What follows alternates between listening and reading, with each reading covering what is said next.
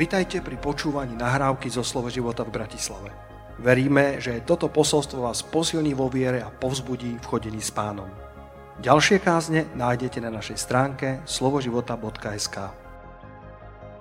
Dnes vás chcem zaviesť eh, do takých dvoch eh, pasáží eh, z starej zmluvy a zoznámiť, zoznámiť vás s dvoma mužmi starej zmluvy. Jeden je veľmi známy, volal sa Eliáš druhý je menej známy a volal sa Mefibošet. Ktorý poznáte týchto dvoch kamarátov? Eliáš a Mefibošet a potom niečo pozrieme do novej zmluvy a pán mi tak zmenil posolstvo, ja som od štvrtka mal niečo iné pripravené, ale čo už, on je pán a nie ja, takže idem tak, ako som vnímal, že mám ísť. A chcem dnes hovoriť na, na zvláštnu tému, neviem, či ten názov bude dostatočne uh, výstižný, ale určite si myslím, že k vám prehovorí a, a je výstižný, ale hlavne vás, vás bude, verím, že motivovať, aby ste dobre načúvali. A ten názov by som, by som dal, že, že prehry ťa môžu naučiť, ako v živote výťaziť. Nielen víťazstva ťa učia, ako výťaziť, ale aj prehry ťa môžu naučiť, ako výťaziť. Lebo prehry v živote ešte neznamenajú porážku v živote. Aj keď prechádzame prehrami, aj keď prechádzame niečím, čo sa nám nepodarilo podľa našich predstav, ešte stále ich Boh môže použiť na to, aby nás naučil aj cez prehry výťaziť v živote. Halelúja. Ak môžeš niekoho pozbudiť vedľa seba, aby si vedel, že je s tebou, povedz, aj ty budeš výťaziť v Kristu Ježišovi. Pozbuď, aj ty budeš výťaziť v Kristu Ježišovi. A tie dve miesta, ktoré chcem otvoriť. Najprv prvá kráľov, 19. kapitola. Sláva pánovi. Dobre nám je spolu, bratia a sestry. Dobre nám je, ďaká Bohu. Ďaká Bohu. Prvá kráľov, 19. kapitola. Vy, ktorí chodívate dlhšie do uh, Božej církvy alebo čítate Božie slovo dlhšie, budete poznať tie pasáže.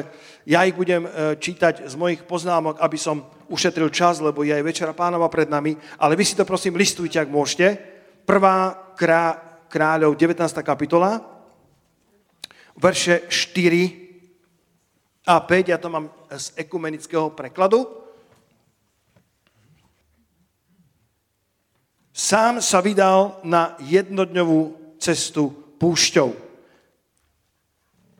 Našli sme projekcii? Výborne. Keď prišiel, sadol si pod kručinou, netuším, čo je kručina, viete, čo je kručina?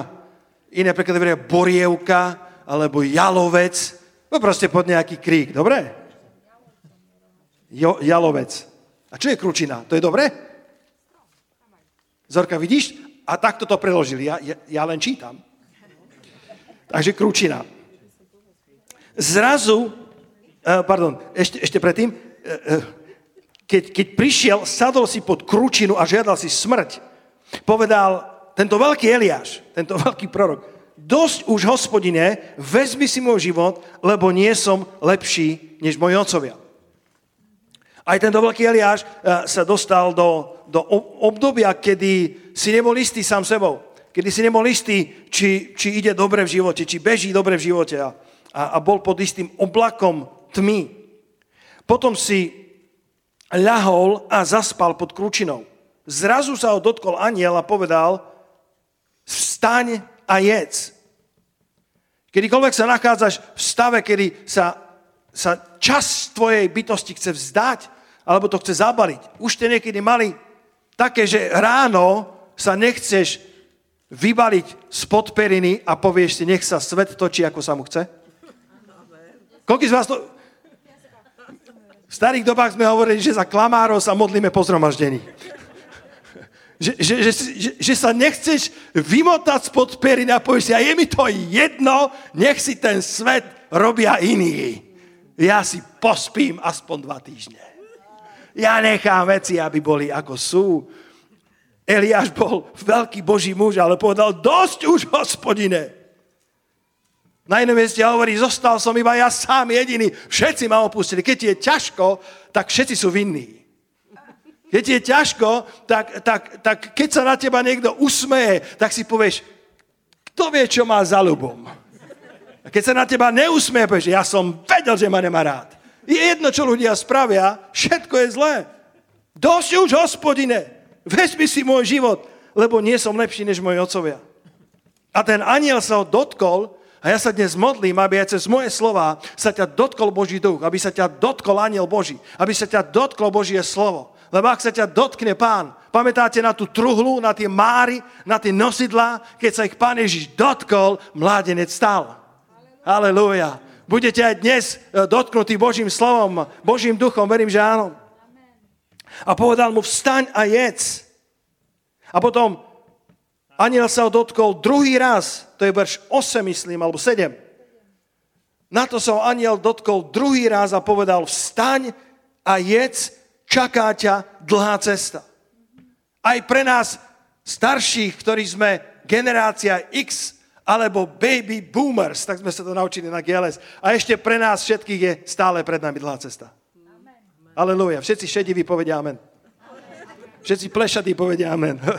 Ešte stále pred nami dlhá cesta. Aby sme ju dobehli, potrebujeme vstaň a jedz, lebo nás čaká dlhá cesta. A Eliáš vstal, najedol sa i napil a posilnený tým pokromom. Bratia a sestry, Božie slovo nás posilňuje. Posilnený pokromom, verím, že je to obraz na Božie slovo. E, tá, tá voda, ktorú vypili, je obraz na Svetého Ducha. Posilnený tým pokromom putoval 40 dní a 40 nocí až na Boží vrch Horeb. A verš 11, a riekol, výjdi a postav sa a stoj na vrchu pred hospodinom a hľa, hospodin išiel pomimo.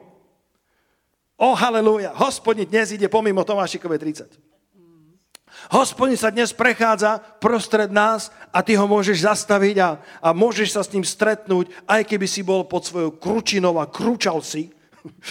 Aj keby si bol e, pod svojou kručinou a pod, svojou, e, pod svojim jalovcom, borievkou a, a bol si smutného srdca, Boh ťa dnes chce zobudiť a povedať ti, vstaň a jedz, lebo ťa čaká ešte stále dlhá cesta. A on v, tej, v, to, v sile toho pokrmu putoval 40 dní, 40 noci až na Boží vrch Horeb a tam hospodin išiel pomimo. Stál na vrchu pred hospodinom. A potom verše 12 a 13 isto poznáte, po zemetrasení bol oheň, ale ani v ohni nebol hospodin a po ohni bolo počuť tichý hlas jemný a stalo sa, keď to počul Eliáš, že zavinul svoju tvár do svojho plášťa ak, ak, chceš, ak chceš dobre v živote bojovať, ak chceš dobre v živote zápasiť, ak chceš vyťaziť nad nepriateľom, budeš potrebovať zdvihnúť svoje bitevné pole z tohto prachu zeme do, do poveternostných oblastí, do, do, do oblasti ducha. E, Luky, ten jeden obrázok, e, teraz by si mohol, mohol mi tam dať, nech, nech pomôžem, aby si to všetci pamätali. Uh, povedz susedovi, povedz mu, prajem ti, aby si si pamätal dnešné posolstvo. Povedz mu, prajem ti, aby si si ho pamätal. Ten, to orla. Ten prvý prosto. Máš dva. Zober prvý. Ten tam nie je. Ale ten je tiež dobrý. Ten tam tiež nie je. To, iný tam nemáš? Toto vám prišlo. Wow, wow, tak zase sa mi to nenahralo. Nevadí, nevadí uh, uh, nájdi zatiaľ na internete, keď už teda mám, vieš, nech máš robotu. Viete, ako lovia orly hadov? Orol loví hadov. On ho zodvihne a zoberie ho do zobáka, do, do poveternostných prúdov tam hore a toto je taká múdrosť, že ak chceš porážať nepriateľa, nemôžeš s ním bojovať v jeho komfortnej zóne. Lebo nepriateľ je had, ktorý žerie prach. Prach ako, obra, obra, oblast, uh, uh, ako obraz na naše telo, lebo z prachu sme stvorení. My muži trochu viacej ako ženy, lebo preto máme radi prach v našich domácnostiach nerozpoznávame, že, že nie je upratané. Nám sa zdá, že je upratané stále. Ale ten prach je symbolom toho, že, že, že to je telo. Ak zostávame na tom, na tom bitevnom poli, kde nepriateľ je veľmi chytrý, veľmi zručný, ak zostávame na úrovni tela, tak tam dokážeme byť porazení nepriateľom našich duší, ktorý je had, alebo diabol, alebo ten satanáš, ten zvodca, ten, ktorý nás oklamáva. Ale spôsob, akým výťazíme, a to je to, čo Boh robí s Eliášom, lebo Eliáš po tou kručinou, po tou borievkou bol niekde na zápasisku, kde nepriateľ je veľmi šikovný, veľmi chytrý, veľmi zručný, so 6-7 tisícovými skúsenosťami, ako človeka poraziť. Ale to, čo Boh robí s Eliášom, je ho, že ho dvíha z toho bitevného pola, kde, kde napriek tomu, že je povolaný vyhrať, väčšinou prehrá, lebo je v komfortnej zóne nepriateľa, do duchovnej sféry, kde ten orol zoberie hada a ten had sa nevie dobre správať v tých, v tých, v tých vetroch, ktoré sú tam hore, lebo tam sme doma my. To je naše kráľovstvo. Tam chodíme v duchu my a, a ten orol ho pustí zo zobáka z obrovskej výšky a, a keďže on nie je stvorený, ten hád, aby sa hýbal v tých poveternostných sférach, tak sa nevie zachrániť a padá niekde na skalu, rozbíja sa a tam orol prichádza a poráža ho. Zdvihnite svoje bojská do ponebeských oblastí, lebo tam budete vedieť výťaziť v Kristu Ježišovi. Cez modlitbu, cez Božie slovo, Boh k nemu prichádza a hovorí, Eliášu, čo tu robíš? Eliášu, prečo si pod tou kručinou? Eliášu, prečo kručíš pod tou kručinou? Ja mám pre teba ešte dlhú cestu. Eliášu, vstaň a jedz.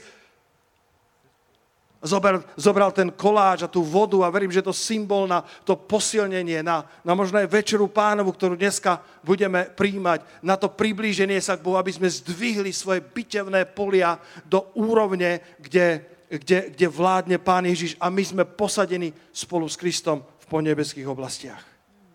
Život nie je lineárnou cestou k víťazstvu. Častokrát môžeme, môžeme zažívať svoje ups and downs, môžeme zažívať svoje víťazstva i svoje pády, tak ako Eliáš len pred pár hodinami zažil obrovské víťazstvo a odrazu sa dostal pod vplyv ducha Jezábel a bol porážaný na všetkých frontoch, lebo, lebo zostával v tej prašnej zemi, kde nepriateľ má svoje chytráctva, svoje úskočnosti dobre spracované. Ale Boh ho vedie, aby sa dostal do oblasti modlitby, do oblasti stretnutia s pánom, do oblasti, kde on k nemu prehovára malým, jemným, tichým hlasom. A tam vyhrávame. Dobre ste našli, ale ja som našiel také obrázky, že ten had bol trikrát tak veľký, ako, to, to vyzerá ako kolibrík. Ale to bol poriadny orol, poriadny orol a hadisko obrovský vo, vo veľkých výšinách a, a tam ho spúšťa na tú skalu a ten, ten had je, je porazený. Ďakujem veľmi pekne. Dajme potlesk mojim, mojim zácným bratom. Ja vám to potom pošlem, ak chcete. Mám to doma, len mi to asi nenahralo. Nevadí. chcem, sa, chcem sa s vami pozrieť na, na, na druhého druhého eh, činovníka dnešného rána a to je Mephibosheth. Ak ste nikdy nepočuli jenom, tak sa dozviete z 2. Samuelovej, zo 4. a z 9. kapitoly. Prosím, nalistujte tam. Prehry ťa môžu naučiť, ako v živote výťaziť. Nielen víťazstva ťa učia o víťazstvách, ale aj prehry ťa môžu naučiť, ako v živote výťaziť. Čítal som, eh, kým si to listujete, Čítal som uh, od psychológa, kresťanského poradcu, fantastického autora Henry Cloud sa volá. A on mal prednášku o výchove detí s úspešným charakterom. Koľko z vás chcete mať deti s úspešným charakterom? Nielen úspešné, ale deti s úspešným charakterom. A, a rodičia boli úplne fascinovaní tou prednáškou. On je výborný prednášateľ. A potom bola hodina otázok a odpovedia a pýtala sa ho jedna, uh, jedna maminka, keby ste mali menovať jednu najdôležitejšiu vec, ktorú by rodičia mali naučiť svoje deti o úspechu, čo by to bolo? Keby ste mali vypichnúť jednu vec, ktorá, ktorá bude najdôležitejšou pri výchove vašich detí ku úspechu. Čo by to bolo? Henry Kraut sa zamyslel a povedal, naučil by som ich prehrávať. Naučil by som prehrávať. Zostala chvíľku ticho, podobne ako tu. Lebo očakávali inú odpoveď. Naučil by som prehrávať. Prečo? Povedal poprvé preto, lebo prehrávať v živote budú. Môžu byť akýkoľvek talentovaný, triumfálny, excelentný, ale tu a tam. Je mi to ľúto, mladí ľudia, povedať, ale je to pravda. My, ktorí sme X generácia, alebo baby boomers, niečo som sa naučil na gls My, ktorí sme starší, tak vieme, že život je spojený aj s veľkými víťazstvami, ale aj tu a tam prehrami. A prehrávať jednoducho tu a tam budete.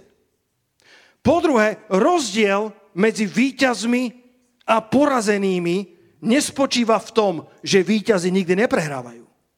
Rozdiel je v tom, že víťazi prehrávať vedia a preto vďaka tomu menej prehrávajú v budúcnosti a neprehrávajú, rovnako ako v minulosti, lebo sa zo svojich porážok poučili. Asi kúpte kazetu, aby ste si to pamätali. Či už kazety nepredávame? Máte to na YouTube. Rozdiel medzi víťazmi a porazenými nespočíva v tom, že by víťazi nikdy neprehrávali, ale naučili sa prehrávať a vďaka tomu menej prehrávajú v budúcnosti. A neprehrávajú rovnako ako v minulosti, lebo sa zo svojich porážok poučili. 2. Samuelová 4. kapitola, dúfam, že som správne našiel, verš 4. Áno, je to ono. Šaulov syn Jonatán mal syna chromého na obe nohy. Mal 5 rokov, keď prišla z Jezreela správa o Šaulovi a Jonatánovi, jeho pestúnka, jeho, jeho, jeho uh, pestúnka je dobré, ho vzala a dala sa na útek. Pri úteku sa tak ponáhľala, že spadol a ochrnul. Volal sa Mefibošet. Strašný príbeh, čo poviete? Smutný príbeh, absolútne uh, devastujúci mladý chalanisko, 5-ročný, z kráľovskej krvi. Mefibošet, narodený ako Saulov vnuk, Jonatánov syn, jeden z kráľovského, eh, z kráľovského vrhu, z kráľovskej modrej šlachtickej krvi. Ale Saul s Jonatánom uh, uh, robili kompromisy, zvlášť Saul, tak boli zabití na bojsku a, a keď sa to dozvedela táto pestúnka, uh, videla, že, že truhla bola ukradnutá, že Saul s Jonatánom sú zabití, jeho otec aj jeho starý otec, tak vzala tohto malého Mefibošeta a pri úteku sa tak ponáhľala, že spadla a ochrnul. Nevieme, či ho zobrala na ruky, alebo ten malý utekal tak nešikovne, že spadol. Zdá sa skôr, že ho zobrala na ruky a ona sama sa potkla a jej pád spôsobil, že malý 5-ročný Mefibošet ochrnul. Na obe nohy je napísané. A je zaujímavé, že v Saulovej línii bol, viete, čo znamená Mephibosheth? Má to samozrejme ako hebrejčina rada, má veľa prekladov, ale jeden z nich je veľká hamba. Alebo z úst vychádza hamba. V Saulovej línii bol ešte jeden Bošet, lebo Bošet je hamba. A to bol, to bol Iš Bošet. A to je, to je syn alebo muž hamby. A verím, že z línie Saulovej, čo je línia prachu alebo línia telesnosti, môžu vychádzať dva, dvaja bošety. Jeden bošet je Iš bošet, ktorý sa neskôr stal dva roky neúspešným kráľom a nikdy nedal do poriadku svoj život. To je telesná vetva. A potom je to vetva Mefi Bošeta, ktorý sa stal zmluvným partnerom s Dávidom a nakoniec sedel spolu s ním na jeho tróne. Mefibošet, ktorý okrivel na obidve nohy. A možno okrivel preto, lebo ona sa potkla. Možno aj ty si okrivel preto, lebo tí, ktorí ťa mali niesť, tak vo svojom zbesilom úteku spadli a ty si nesieš stigmu alebo pečať pádu tvojich autorít a okrivel si na svoj potenciál. Okrýval si na, na, to, na to šlachtectvo, na tú modrú krv, ktorá je v tebe. Ale dnes káže tento mladý a zapálený pastor priamo do tvojho srdca a mám pre teba dobrú správu, že Boh môže obnoviť uh, tohto Mefibošeta, aby sedel pri stole kráľovom. Že Boh môže zobrať tvoj život. Že boh, boh môže zobrať ťa z miesta porážky a zdvihnúť ťa na miesto dôstojnosti, ktoré ti patrí. Hamba versus vina. Mefibošet, z úst vychádza hamba. Vina, napíšte, ak, ak, ak si robíš poznámky, je rozdiel medzi hambou a vinou. Vina je OK. Vina totiž vyjadruje, že ti je ľúto, že si sa zle zachoval. Vina je pocit, ktorý ťa môže priniesť k tomu, že chceš napraviť svoje správanie. Ale hamba je pocit z toho, že ty si zlý. Že ty nestojíš za veľa. A Boh ťa chce zbaviť hamby. Andy Stanley definuje hnev ako niečo mi dlhuješ. Zdá sa ti, že život tebe nebol férový. Ľudia ti ubrížili a myslí si, že majú voči tebe splatiť dlžobu. Dokonca niekedy pripúšťaš, že Boh ti niečo dlhuje.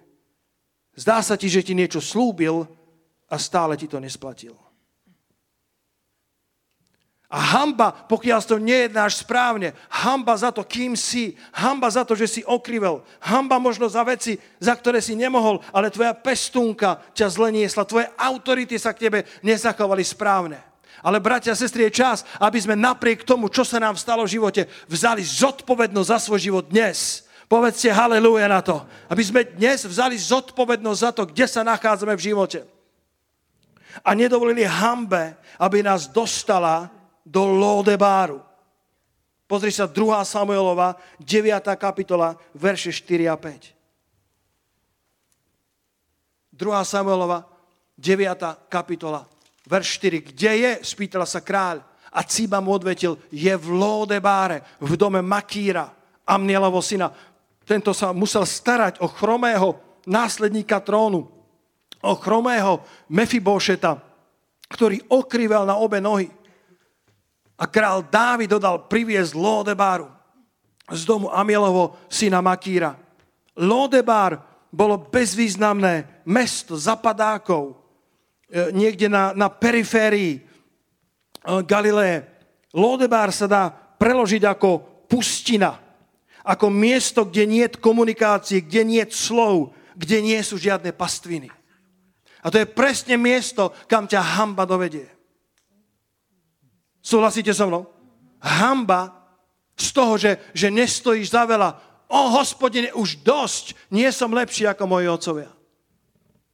Možno sám v sebe nie, ale vďaka pánovi za jeho milosť. Vďaka pánovi za jeho milosedenstvo. On ťa považuje za dostatočne vzácného za to, aby dal svojho jednorodeného syna za teba. A tvoja vysačka nie je to, čo ľudia povedia. Tvoja vysačka je to, čo hovorí o tebe otec. V starom Izraeli to musel byť otec, ktorý pomenoval svojho syna. Keď, keď sa narodil Ján Krstiteľ, tak mali mu dať aké meno? Zachariáš. Podľa otca. Ale otec pochyboval, tak onemel, ale potom nakoniec e, činil pokáne vo svojom vnútri. Keď sa, keď, keď sa pýtali matky, tak matka povedala, bude sa volať Ján. Oni povedali, no, počkaj, počkaj, to musí otec povedať. A tak zavolali otca a on na tabulku napísal Ján. A vtedy sa mu otvorili ústa. Bratia a sestry, je to Otec nebeský, ktorý ako jediný má právo povedať, kým naozaj si. Je to len on, ktorý má právo definovať, kým naozaj si, aj keď si okrivel na obe nohy. Aj keď sa zdá, že z tvojich úst vychádza hamba. Aj keď sa zdá, že ako šľachtic, ako kráľovské knieža si niekde na okraji v Lodebáre, v pasivite života, niekde zanechaný na pospas, akému si Makírovi Amnielovo syna. Starajú sa o teba druhý, si na sociálnych dávkach, alebo nie si tam, kde by si mal byť. A ja ťa nechcem pozbudiť, že je čas, aby si sa z Lodebáru, z toho miesta bezvýznamného, kde si na vedľajšej kolaj vrátil späť do Jeruzalema ku kráľovmu stolu, lebo tam patríš. Predstav si, aké to musí byť nádherné, malá dedinka eh, v Lodebáre a zrazu, zrazu prichádza nádherný kráľovský koč, štvor záprach, evidentne z kráľovského paláca. A všetky ženičky eh, vychádzajú na priedomie, aby videli, čo sa to deje. A povedali si, a teraz ide Dávid pomstiť Savlovho vnuka. Ide sa mu teraz pomstiť. My sme to vždy vedeli, že, že, že tajná KGB si ho nájde. Mefibošet sa musel triasť, lebo vedel, teraz prichádza čas pomsty, lebo Dávid a Saul sa zdali, že boli proti sebe. Zdalo sa, že Dávid sa teraz ako král pomstí na všetkých potomkoch Saulových. Ale Mefibošet nepoznal ešte vtedy dostatok Božieho milosedenstva. Ešte nepoznal Dávida ako predobraz na Krista. Kto z vás je vďačný Bohu, že Ježiš Kristus je vašim pánom a spasiteľom? Skrze Mojžiša sa stal zákon, skrze Ježiša Krista sa stala milosť a pravda. A tak prichádza tento koč, ale e, nedováže ho ako otroka, ako väzňa do kráľovského e, paláca.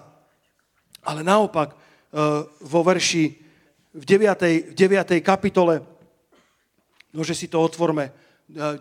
kapitola, verš 6, dajte mi tam na obrazovku, myslím, že to verš 6. Král Dávid dodal previez a potom, potom verš 7 Druhá Samuelova 9. kapitola, vy ste v kronickej. Druhá Samuelova 9. kapitola. A verš 6 čo hovorí? Verš 6? Keď, keď sa Mefibošet, Jonatánov syna Saulovnúk, dostavil k Dávidovi, padol na tvár a poklonil sa. Dávid zvolal Mefibošet. Ten odpovedal, tu je tvoj služobník. Poď ďalej. Dávid mu povedal, neboj sa, pre tvojho otca Jonatána ti chcem preukázať láskavosť, alebo milosedenstvo, alebo dobrotu. Vrátim ti všetky pozemky po tvojom starom otcovi Saulovi a budeš sa trvalo stravovať pri mojom stole. Mefiboše, ktorý okrýval na obe nohy. Sú veci, pre ktoré si okrýval, lebo si zle bežal. A sú veci, pre ktoré si okrýval, lebo tvoje autority zle bežali. Tvoja pestúnka sa potkla a ty v jej náruči si okrýval. Ale Dávid ako predobraz na Krista hovorí, neboj sa. Pre tvojho otca Jonatána, nie kvôli tvojej dobrote, nie kvôli tvojim nábožným skutkom, ale pre tvojho otca Jonatána, lebo s ním mal Dávid zmluvu. My vchádzame do zmluvy, ktorú má otec Ježišom Kristom ti chcem preukázať láskavosť. Vrátim ti všetky pozemky po tvojom starom otcovi Saulovi a budeš sa trvalo stravovať pri mojom stole. A potom vo verši, vo verši uh, eh, 13 a Mefibošet býval v Jeruzaleme, pretože on vždy jedol pri stole kráľovom. Tri myšlienky, ktoré k tomu poviem. Boh ťa zachránil nie kvôli tvojim skutkom, ale pre Jonatána. Milosť je nezaslúžená priazeň. Po druhé, Ježiš ťa pozýva znova k stolu. Si pozvaný ku kráľovi. Mefibóšet už vždy a natrvalo bude jedávať pri stole kráľovom. Bratia a sestry, ste pozvaní ku stolu kráľa kráľov, aby ste tam nechodili iba na návštevu, iba na sviatky, ale trvalo bývali v jeho dome. Halelúja. Trvalo bývali v Jeruzaleme. Trvalo bývali pri hostinách kráľa kráľov. A to je tá tretia myšlienka. Už žiadny Lodebár, ale Jeruzalem. Mesto kráľa. Mesto požehnania. Mesto šalomu. Požehnania nie sú len veci, ktoré sa ti dejú. Požehnanie je miesto, v ktorom prebývaš. Požehnaný Boh a Otec nášho Pána Ježa Krista, ktorý nás požehnal každým duchovným požehnaním v Kristu Ježišovi. Nielen ako dary, dobrodenia, ale miesto, na ktorom sa nachádzame. Život, dokonca ani ten kresťanský, nebýva hladkou krivkou k víťazstvu. 2. Korintianom 4. kapitola, verše 8 a 9. Počkám, kým si to otočíte 2. Korintianom 4. kapitola, verše 8 a 9. Pavel hovorí, ktorí sme tiesnení zo všetkých strán, ale nie sme zovrení. Sme v rozpakoch, ale nie sme celé bezradní. Prenasledovaní, ale nie v zlom opustení. Sme občas povalení, ale nehynieme. Prečítam to z iného prekladu, ktorý je ešte taký modernejší. Hoci na nás útočia zo všetkých strán, nepodliehame. Niekedy sme zmetení a nevieme ako ďalej, ale nevzdávame sa. Prenasedujú nás, ale nie sme opustení. Ak nás zrazia na zem, znovu vstaneme a ideme ďalej. Halelúja. To je, to, je to je naša kresťanská skúsenosť. Aj naše prehry nás môžu naučiť, ako výťaziť. Ako povedal Henry Cloud, naučil by som deti, ako správne prehrávať, aby sa mohli stať úspešnými, keď raz vyrastú. Pamätáte si včera na GLS, Global Leadership Summit, ktorí ste tam boli? Ten, ktorý teraz prevzal ako keby žezlo po Billovi Hajbelosovi, aby viedol tú prácu, volá sa Craig Greshel.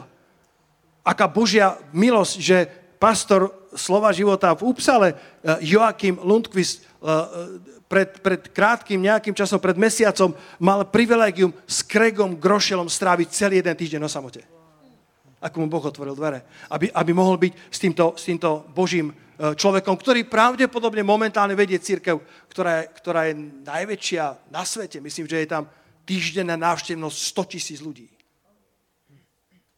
V rôznych kampusoch, v rôznych uh, tých miestach, e, kde, kde spravujú svoje zbory. A tento zbor má len 23 rokov a, a boli sme zaskočený, celkom v šoku z toho, čo hovoril, ak si to pamätáte, že keď ten zbor bol niekde v polovici, v rozvoji medzi 11. a 13. rokom uh, svojho vývoja, tak sa dostal do takých turbulencií uh, v rámci zborovej práce, v, rámci možno aj líderských vzťahov, že, že dva roky boli najťažšie roky jeho života a že bol pripravený so všetkým skončiť. Že bol pripravený zložiť zbrane, bol pripravený kručať pod svojou kručinou. Bol pripravený povedať, už dosť, hospodine, vezmi ma, nie som lepší ako moji otcovia. Pravdepodobne nemám to všetko, čo táto práca vyžaduje. Pretože tento svet sa nás snaží, uh, snaží vtlačiť svoju hambu, snaží sa nám vtlačiť svoje mená, ale len Otec nebeský má právo povedať, kým naozaj si. On má pre teba nové meno, on má pre teba novú identitu, on má pre teba prestretý stôl pri, pri stole kráľovom, budeš, budeš natrvalo s pánom, povedz amen na to. A tak ty dva roky mal ten, ten obrovský zápas a, a skoro sa vzdal, skoro odišiel zo služby, kedy ten zbor bol veľký, rastúci, ale každý môže zažívať svoje zápasy a svoje boje. Ale vďaka pánovi, že, že, že sa nevzdala na jednom zhromaždení, kde, kde vzlikal a, a hlboko sa ho Boh dotýkal, tak, tak Boh povedal, Boh povedal, vstaň a jedz, ak poviem Eliášovými slovami. E, prečo tu plačeš? Si pastor, si povolaný, si chytrý, si dostatočne zručný vo mne, aby si to dal do poriadku. Choď a bojuj ďalej. Choď a daj do poriadku, čo treba dať do poriadku. Tak, ako sme čítali v týchto veršoch, že, e, že, že niekedy sme zmetení a nevieme ako ďalej, ale nevzdávame sa ak nás aj zrazia na zem, znovu vstaneme a ideme ďalej. Ďaká pánovi, že Craig Greshel to, to nezastavil, že nezložil zbranie. Viete, koľko by toho v živote minul? Dnes ten zbor má 100 tisíc ľudí. Dnes, koľko má GLS? Myslím, že 450 tisíc ľudí, eh, ktoré, ktorých oslovuje v nejakých 140 lokáciách po svete koľko by tento človek minul, keby dovolil tej momentálnej situácii, aby mu zobrala vietor z plachiet. Nedovol nikdy momentálnym situáciám, aby definovali tvoje dlhodobé rozhodnutia. Nedovol nikdy situáciám, kedy si niekde pod tou kručinou, pod tou borievkou, aby zadefinovala tvoje rozhodnutia na dlhú cestu. Pretože v tých chvíľach nie si dostatočne Eh, triezvy na to, aby si urobil správne rozhodnutia. Viete si predstaviť, čo by minul Eliáš, keby sa nestretol s pánom, keby ho Boh nezodvihol do tých ponebeckých oblastí a keby zostal vo svojom útlaku. Bol by minul pravdepodobne najkľúčovejšie obdobie svojho života, kedy Elizeus uh, bol, bol ak, si, ak, ak, ak si to dobre pamätám, teologicky a historicky, 13 rokov potom ako povolal, ako hodil ten svoj pláž Elizea, tak 13 rokov vychovával Elizea, ktorý potom urobil dvojnásobne toľko divov a zázrakov.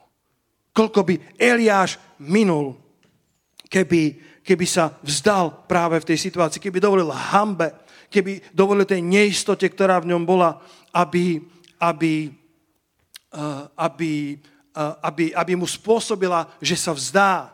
Už keď tam máš toho, toho Zlatana Ibrahimoviča, tak ho daj, to mám z mládeže.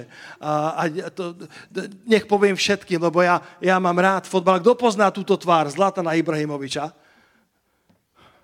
Bratia z Balkánu, povedzte halleluja. Rozumiem, že jeho korene sú bosniacko-chorvátske a myslím, že už bol narodený vo Švédsku, alebo, alebo len tam sa narodil ako malý chlapec. Tak nejak to bolo. A Švédi ho strašne ľúbia, lebo on je tak iný ako, ako, ako bežní uh, suchári Švédi. A on, on, on má také radikálne vyjadrenia. A uh, ja trošku sledujem fotbal, má 38 rokov, čo je dávno za Zenitom kvalitného fotbalistu a dostal sa do americkej ligy MLS, ktorá sa volá Major League Soccer. A samozrejme, Američania netušia, čo je fotbal len z milosti Božej e, sú tam, oni majú americký fotbal, ale postupne sa tá liga dvíha e, vo svojej kvalite, lebo tam prichádzajú takéto hviezdy. A dva roky tam hral, ak sa nemýlim, z 58 zápasov dal 53 gólov, e, úplne zdvihol tej úroveň ligy, úroveň návštevnosti. V Los Angeles hra a po dvoch rokoch sa vracia pravdepodobne znova do veľkého klubu Európy, a niekde taký status dal, taký veľmi úsmevný a napísal uh, ako na rozlúčku z Los Angeles, napísal, prišiel som, videl som, uspel som. Povedal, že, napísal, že chceli ste zlatana? Dal som vám zlatana. Nemáte za čo. Ale môj príbeh pokračuje. Lebo on pokračuje vo svojej kariére, ale opúšťa tú americkú ligu. Môj príbeh pokračuje. A na záver zabil. Odteraz už môžete zase chodiť na bejsbal. Inými slovami povedal, už tam hrať nebudem ja, tak už ani nemusíte chodiť na fotbal, aj tak mu nerozumiete. Chudne chodte na to, čo vás baví, na, na váš bejsbal.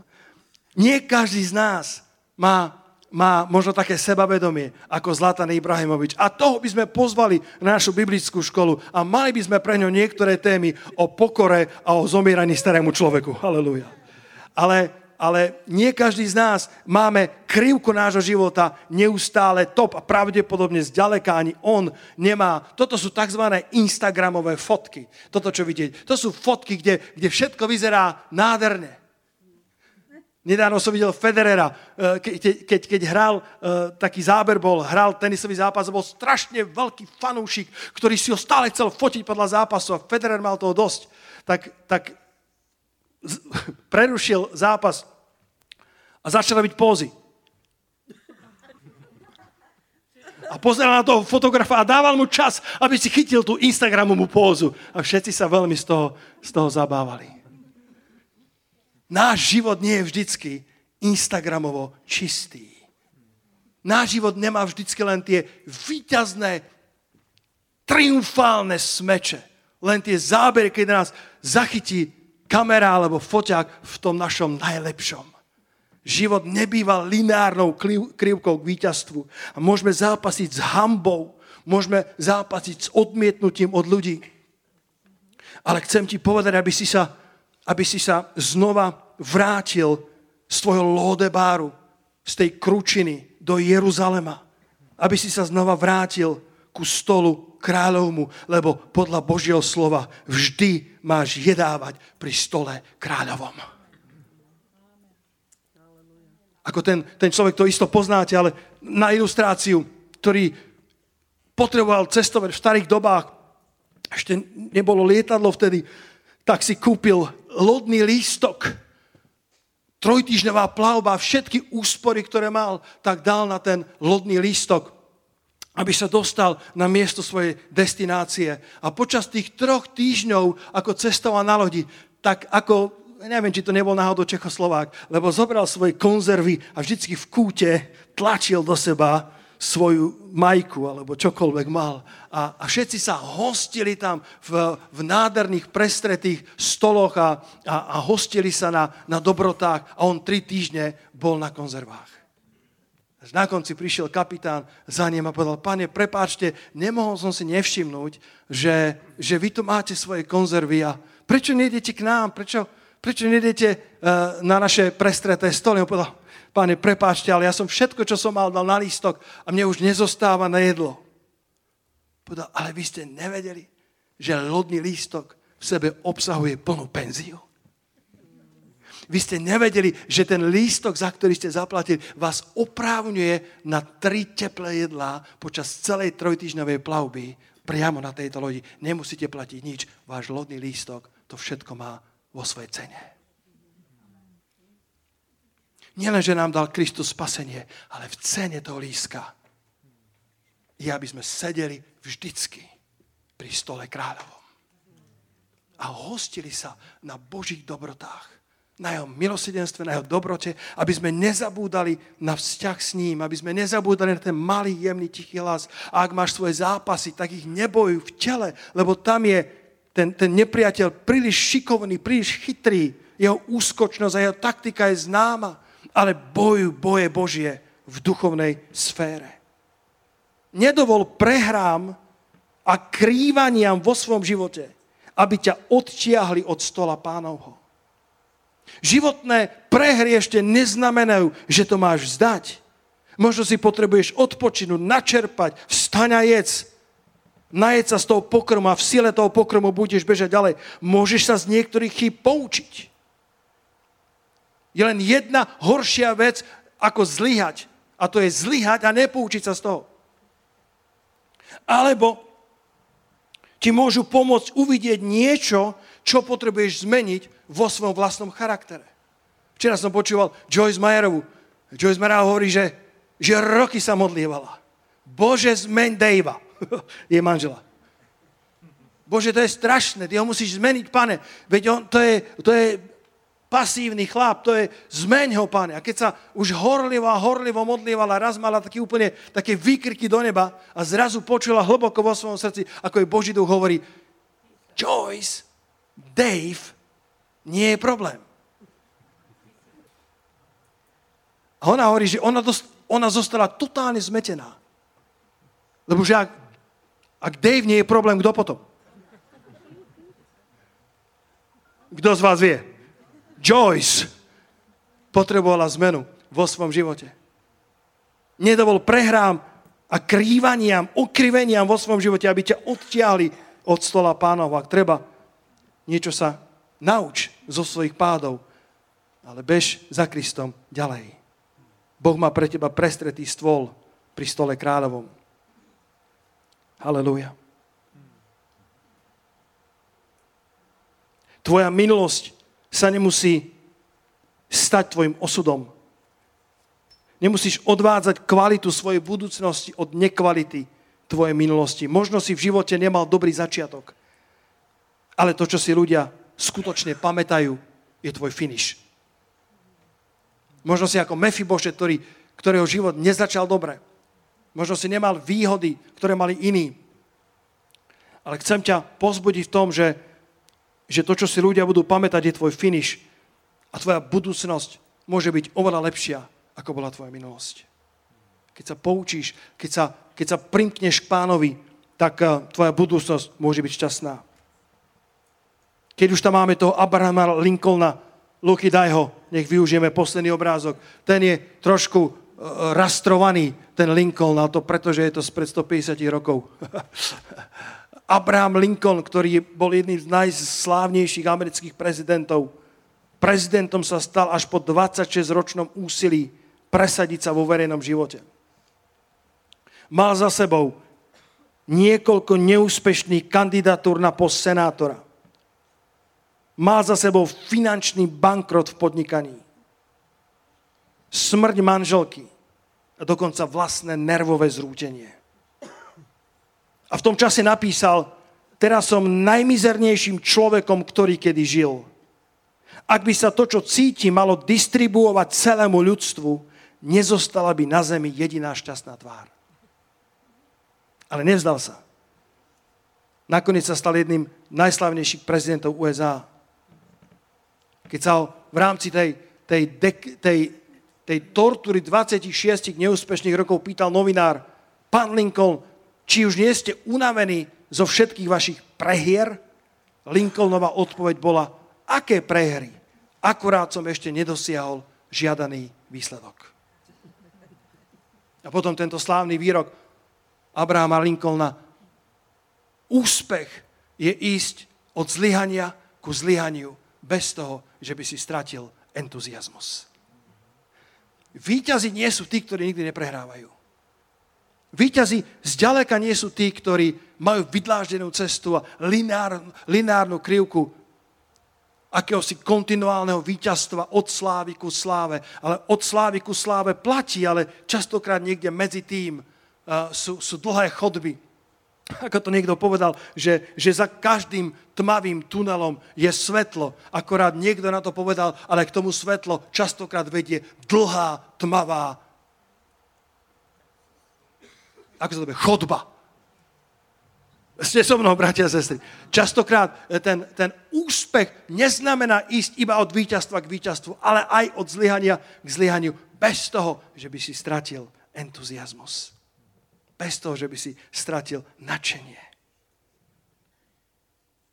Keď si človekom so zdravou dušou, tak rád zasievaš do života druhých ľudí. Keď trvale stoluješ so svojím pánom, s radosťou sa podelíš o pódium s niekým iným. S entuziasmom a nadšením otváraš dvere pre iných ľudí. Na Giale sme počuli toto príslovie, grécke príslovie. Spoločnosť je zdravá vtedy, keď ľudia sadia stromy, pod ktorých tieňom nikdy sedieť nebudú. Ak dokážeme sadiť do životov iných ľudí, víš, Eliáš sa musel dať do poriadku zo svojej kručiny, zo svojej borievky, zo svojho útlaku. A neurobil to v tej prašnej, v tej prašnej aréne, kde nepriateľ je majster, ale urobil to v tej aréne ducha, kedy zavinul svoj pláž, keď Boh k nemu prehovoril malým tichým hlasom. A potom Eliáš bol ochotný ísť a hodiť svoj plášť na Elizea. Spoločnosť je zdravá vtedy, keď ľudia dokážu sadiť stromy, pod ktorých tieňom oni sami sedieť nikdy nebudú. Halelúja. Halelúja. Viete, aké bolo životné krédo Abrahama Lincolna? Keď bol mladý, tak napísal, moja túžba je spojiť moje meno s niečím, čo by prispelo čo by prispelo k dobru mojich blížnych. Halelúja. Nielen o to, aby sme uspeli, aby sme sami boli na tom lepšie, ale aby sme mohli urobiť niečo dobré pre druhých ľudí. To je správna motivácia. Jeden z rečníkov na Geles povedal, že nemá rád výraz uh, um, uh, servant leadership alebo líderstvo službou, lebo to vyzerá, ako keby existoval aj iný typ líderstva. A v podstate žiadny iný typ líderstva nie je, iba že líderstvo ti bolo dané preto, aby si slúžil. Nie, aby bolo tebe slúžené. Ježiš neprišiel na to, aby jemu slúžili, ale aby on slúžil iným. Aby dal svoju dušu ako výkupné za mnohých. Skutočné líderstvo je, keď to robíme s túžbou pridať dobro do života našich blížnych. A to musíme byť zdraví vo svojom vnútri. A vtedy sme pripravení siať do života druhých ľudí, otvárať im dvere a radovať sa z ich úspechu. Ak má Elizeus dvojnásobok zázrakov, vďaka Bohu za dvojnásobok zázrakov Elizea. A nepriateľ by ťa chcel zobrať zo scény predčasne, chcel by potratiť tvoje sny, chcel by potratiť tvoj potenciál, ale nedovol tomu, ak si okrýval na obe nohy. Dávidová zmluva, zmluva s Kristom ťa znova privádza späť ku zdroju, ku, ku, ku prameňom života, ku stolu kráľovmu, aby si tam bol trvale navždy. A ak si zdravý človek, tak dokážeš siať a sadiť stromy, aj keď sám pod ich tieňom nebudeš odpočívať. Keď, keďže Karl Gustav už často k nám nechodí, keďže na dôchodku musím ho zastúpiť a, a, a rozprával nám raz, že, že bol so svojimi študentami biblickej školy na misijnom výjazde a kázal večer zhromaždenie, ale potom ráno do obeda jeho študenti išli na pláž, aby kázali Krista. Počuli ste to svedectvo? A, a on si išiel modliteľnú ránu prechádzku spraviť a zrazu uvidel, ako, ako títo študenti kážu Krista celkom smelo niekde na pláži a, a ľudia sa zhromažďovali a títo študenti vo, v, v takej veľkej odvahe vyhlásili, kdokoľvek je chorý medzi vami, prihláste sa, bude uzdravený. A Severin ako ich učiteľ sa schoval niekde za kručinu, niekde za húštinu a pozoroval, že čo z toho bude. A nepamätám si presne, Martin, povedz, že čo, ale viem, že to bol veľmi vážny prípad. Neviem, či to nebol človek, ktorý zle počul, ktorý sa prihlásil ako prvý že, že, že, že zle počul. A keďže už študenti vyhlásili, že, že kdokoľvek sa prihlási, bude uzdravený, už to nebolo možné cúvnuť. Čakali, že sa prihlási niekto z angínou. Ale bol vážnejší prípad a Severin sa tak viacej stiahol do tej húštiny, aby ho nikto nevidel, lebo že týchto ľudí nepoznám. A oni sa pomodlili za toho človeka a ten človek bol na mieste uzdravený. Povedzte haleluja na to. A vtedy Severin vyskočil spoza tej kručiny, spoza tej úštiny a povedal, e, toto sú moji študenti, ja som ich učil. toto sú moji ľudia, ak, ak, sú, ak sú požehnaní, tak dovolte mi povedať to preto, lebo som ich ja učil. To sú moje deti, to sú moji učeníci. Bratia a sestry, my túžime potom, aby, aby Boh potváral dvere pre mnohých Elizeov. Aby, aby ten Eliáš, aby tá generácia ktorá sme v mnohom zastúpená tu v tomto zhromaždení. Aby tá generácia, ktorá, ktorá nesie ten plášť pomazania, aby bola dostačo, do, dostatočne zdravá na to, aby ho mohla hodiť na novú generáciu. Aby, aby Boh uh, otvoril uh, nové dvere evangelizácie, nové dvere misie a nové dvere služby cez mladú generáciu v našom zbore. A všetci na to povedia Amen.